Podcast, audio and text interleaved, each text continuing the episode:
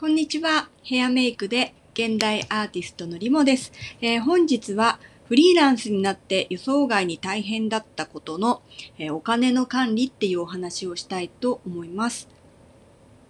えー、私リモがフリーランスになって予想外に大変だったことは、え5つあります。1つ目、予定が立たない。え2つ目、働きたくても依頼がない。3つ目、お金の管理。え4つ目、生活が乱れる。5つ目、メンタル維持。なんですが、本日はお金の管理についてお話ししたいと思います。もともとね、私は数字とか強いタイプじゃないんですよね。強いタイプじゃないっていうか、もうどんぶり感情で、まあ数字に弱いです。全くもって。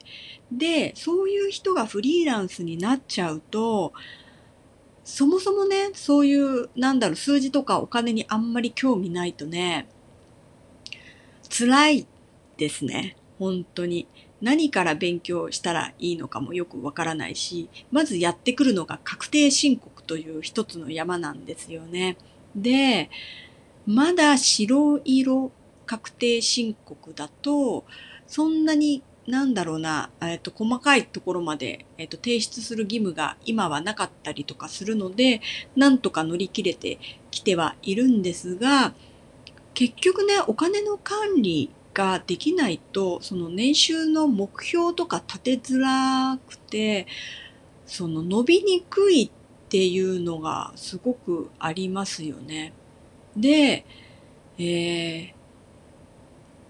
そう、あの、経費と生活費とどれがどれだろうみたいなぐちゃぐちゃになっちゃったりとか、どうやってレシートの処理をしたらいいのかみたいなのも全くわかんなくなってきちゃって、最初のうち。もうとりあえずレシート全部集めとけみたいな。で、1年に1回、もう多分丸2日以上かけて、そのレシートを仕分けして、今まで自分が、えっ、ー、と、経費で使ってきたみたいなのをね、えー、やっていくんですけど、すごい手間と、すごいストレスと、あと慣れてないので、時間がかかる。で、1年に1回しかしないので、覚えてないんですよね。忘れた頃にまたやってくるみたいな、えー、もうね、負担でしかないんですよ。そのもう、2月の2月から3月の間、確定申告終わらせるまでって、もうフリーランスになって一番嫌なのがこれですね。確定申告を自分でやるっていうやつですね。で、もちろんね、税理士、税理士さんとか外部に投げちゃえば、ちゃんとやってくれるんでしょうが、その、すごいね、もう年間1000万以上とか3000万とか稼いでる人にとっては、税理士さんの費用って、そんなまあ、かけるえっ、ー、と、必要ある感じするんですけど、まあそこまでね、あの、ガシガシ稼いでないと、税理士さん入れるほど稼いでないって思うと、うん、自分で頑張ってやってみようかなっていうか、その自分でやって、自分でやってる人がほとんどなので、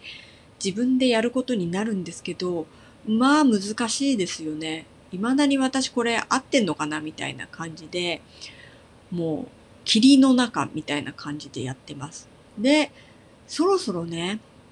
やっぱりちゃんとお金の管理と確定申告をしっかりやりたいと思って、最近はクラウド会計みたいなアプリとかいっぱいあるので、それをちょっとね、導入しようと思って、去年から弥生とあとはマネーフォワードとフリーの3つを、えー、使ってみて、で、去年なんとなく使ってみたので、どれがいいかっていう感じで、まあ今年の、